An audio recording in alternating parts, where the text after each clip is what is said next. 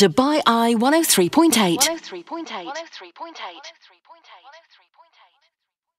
will have heard from Malak, whose one year old son choked in a mall in the Jebel Ali area.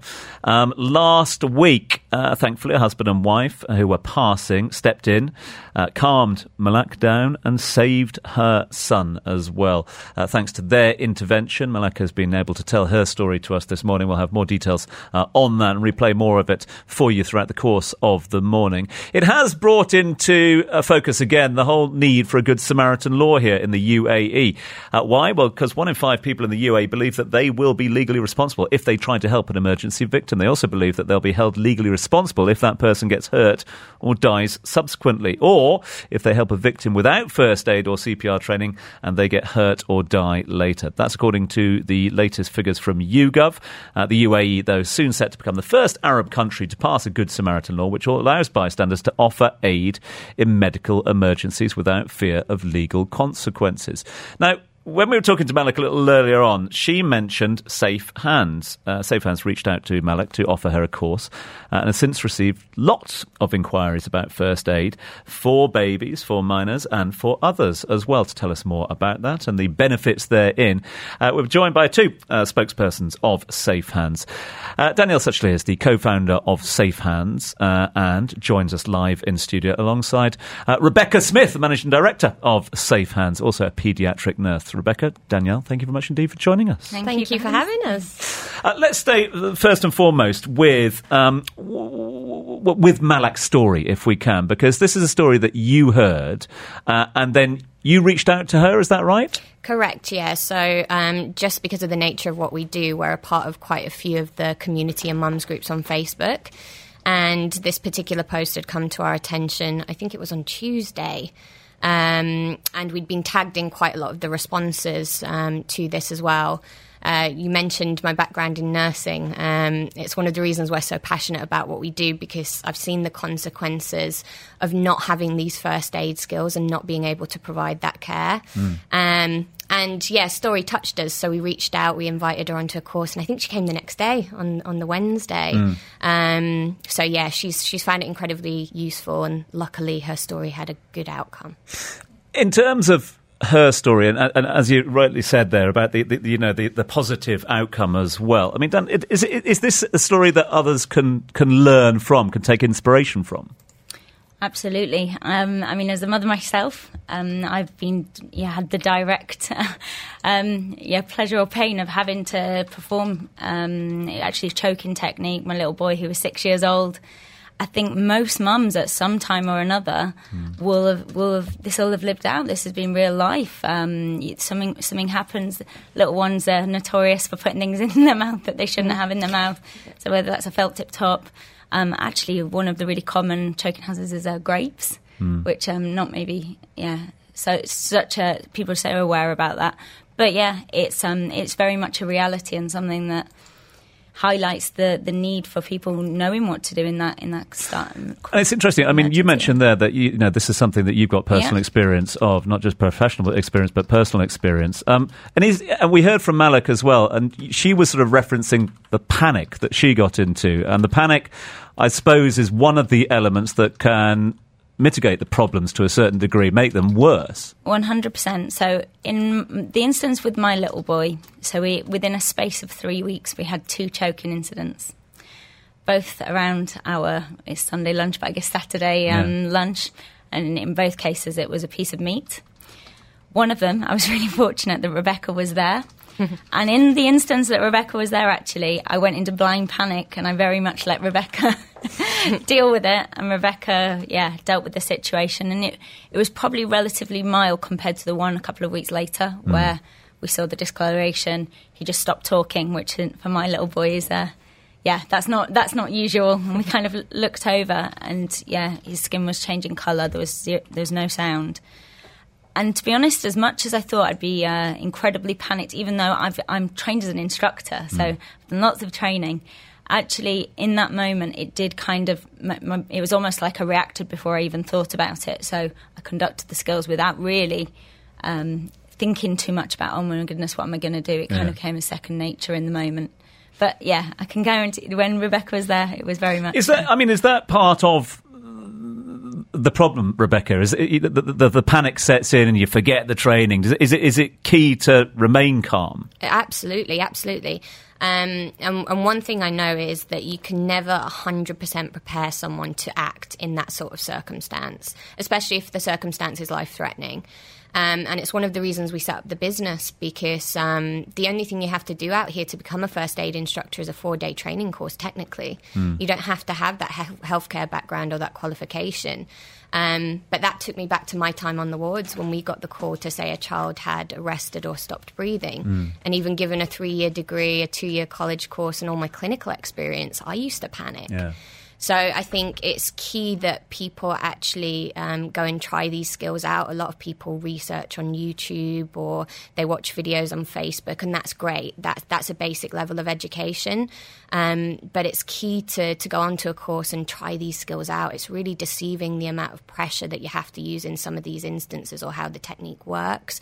So I think to best prepare yourself, that that practical um, experience and, and that one-on-one sort of practice with at least the mannequins is crucial to prepare yourself. One of those great sort of mantras that we hear so often in, in, in medical fields is prevention rather than cure, etc. And and is that something? Is that a policy that we need to apply here? I mean, how often is it people coming to you after an incident, and how how common are these incidents? I'd say in the majority of cases, it's it's been one of the hurdles to our business throughout the years because human nature tells us that these instances aren't going to happen to us. Yeah. We don't like to think about these sorts of things happening.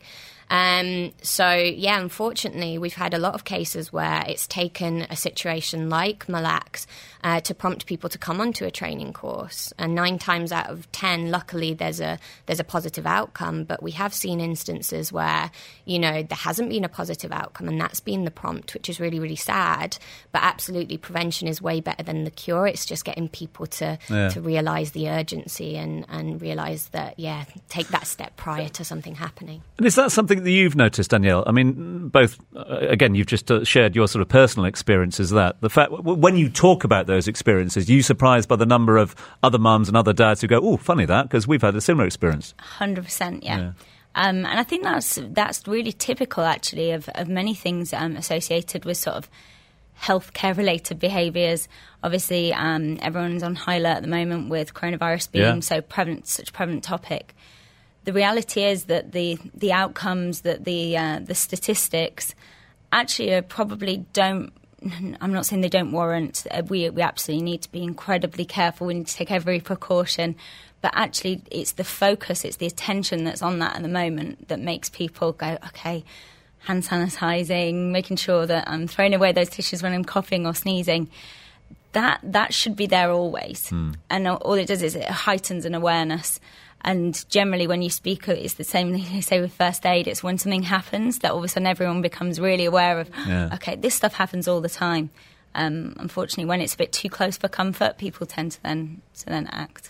How do we get over the hurdles? I mean, we've mentioned there about the hurdles of people mm, you know, coming in and, and, and, and getting these courses, getting this uh, this instruction before something awful happens, but also this sort of mind block of good Samaritans and what a good Samaritan constitutes here. There is, and there has been uh, for a long time, an uh, an apathy for people to get involved in case they are on the receiving end of the law, etc. Um, is that changing at the moment, and how do we change it?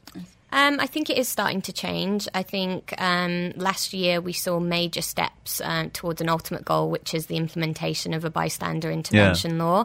And again, it's bringing that focus to the, the topic. And I think a lot of people um, are becoming more relaxed um, around this. Um, but I mean, there have been things written in, in sort of legislation prior to that. Mm. Um, you know, there's there's principles in the UAE Penal Code, for example, that state that actually it can be seen as a criminal offence if you don't act to a certain yeah. extent in emergency situations. Um, the level of intervention may not be sort of where it's going to be at with the new bystander intervention law, but definitely calling that ambulance and getting the emergency services on the way. Um, and so, yeah, I think we've seen major steps over the last 12 months. Hopefully, we'll see even bigger steps again over the next 12 months. Um, but yeah, we're definitely seeing people sort of coming around to that and feeling a little bit more relaxed around the topic. Feeling contentious? Want to add some context? Have your say and join the conversation on the agenda. On Dubai Eye 103.8. Loads of text messages coming in. Appreciate that. Keep them coming. 4001. We have got Rebecca and Danielle from Safe Hands here in studio.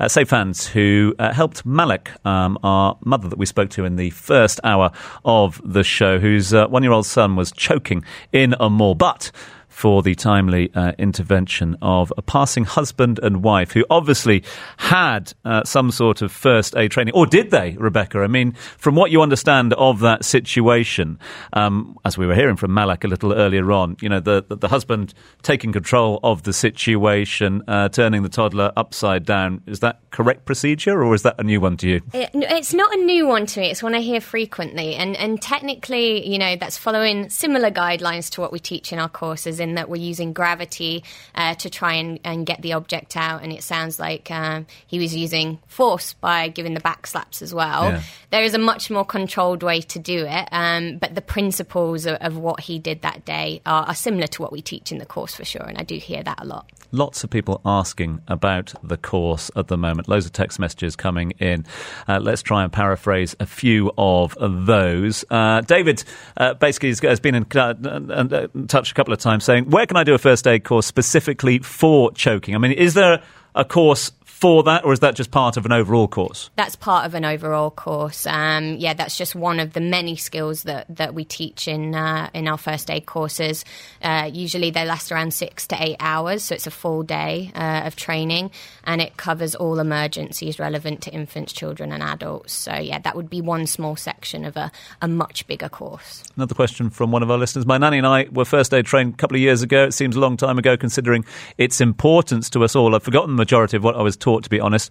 Uh, how often should we get trained, or what can we do to keep up to date with those skills? I suppose that's the sort of question about retraining or refreshing yeah. the skills refresher courses are crucial. Um, we use a provider um, that offers a two year certification. There are providers that offer three year certifications. The reason we chose two years is, again, given our background and knowing that what you don't usually lose in terms of the skills, we think it's important that you, you refresh that certification regularly. So we offer two year certifications, but we also offer a one year refresher program, which is um, slightly shorter than the initial training, but just gives you that refresher in terms of the main skills. Abdullah's been in touch as well, saying, uh, fascinating that you are talking about this today. I needed to use some first aid this weekend and I didn't have a clue what to do. I want to do a course. Uh, how long does your average course take and how does one register? So, yeah, I think I mentioned before it's around six to, to eight hours, depending on the number of attendees. Um, and yeah, we run them at our facility on a regular basis. Uh, we run open courses for um, adult training, so the basic plus and the pediatric uh, pediatric program on a weekly um, basis at our facility. Um, there's also been, I mean, we've we've focused a lot, Danielle, haven't we, on first aid specific to toddlers and babies and children. But um, I suppose you know we need to address the fact that anyone can choke at any age. Yeah, and it's obviously first aid doesn't just cover choking, as uh, as Rebecca yeah. rightly mentioned. So um, CPR in general. So just being able to act if, in the event of someone stopping breathing is such a vital skill mm. and one that really we kind of have a responsibility to each other to be able to to intervene and act. Yeah. Um, with the best will, with the best intention in the world, an ambulance response time. I think there's an optimum response time um, across of eight minutes. Mm. Rarely does intervention after a period of four minutes after someone stopped breathing become at all effective. So it really is. Um, there, there, really is a, a, need, and it is really necessary for people to look at first aid skills in general, and not just just choking. And for, I mean, we're coming into that sort of time of year, aren't we? With the the temperature starting to go up, a lot more people heading uh, out to the beach, heading out to the pools as well. We are surrounded by water uh, here in Dubai across the UAE. And how often do we pick up the newspapers of a morning or go to the websites and hear of yet another tragic case of a drowning in a pool or jacuzzi or, of course, off the coast as well? I'm sure that's something that the courses address as well. They absolutely do, yes. And uh, firsthand, so we have Sarah today in the studio, our marketing manager. We were at a pool this weekend, and her three year old, as we just, we must have been two uh, lines into a conversation and uh, Sarah's mother's intuition just kicked in as she realised the splash in the background, and he'd just gone headfirst into the deep end of the, the swimming pool. Uh, Sarah quickly reacted, dove in, grabbed him out, and it, was it, he. It was luckily it was so quick, but it happens. Um, and are so many villas and villa complexes with swimming pools on location. Um, drowning is something that's really, really prevalent here and something that people need to take super seriously. Orla Carberry, who runs Safe's campaign, um, you know her. She she was on the show uh, a few months ago talking about her campaign after her daughter nearly drowned in a private swimming pool. She's listening in right now, and um, uh, she'll have an update on her campaign. And she thinks you guys are doing great work. Oh, amazing. Thank That's you. nice Thank you, Orla. Orla, Thank yeah. you, Orla. A couple of other questions coming through. Uh, this one from another of our listeners. Uh, does Safe Hands have a Tagalog course? We do, we do. Um, you? We do, yeah. So we cater to home help and nannies.